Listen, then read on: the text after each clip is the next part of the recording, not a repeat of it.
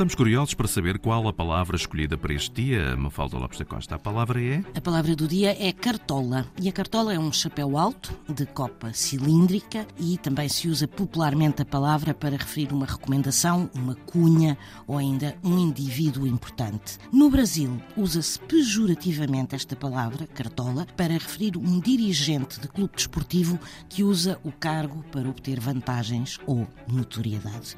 No fundo, um cartola. A palavra deriva de quarto, a medida de um quarto de tonel. E porquê? Pela semelhança de formato entre o tonel e a cartola. E deu-se inicialmente o nome de quartola, portanto, chamando a esse quarto de tonel, a este chapéu muito esquisito e que passou depois para cartola. Que giro. Sempre a aprender por aqui, a palavra do dia em RTP Play, edição Mafalda Lopes da Costa.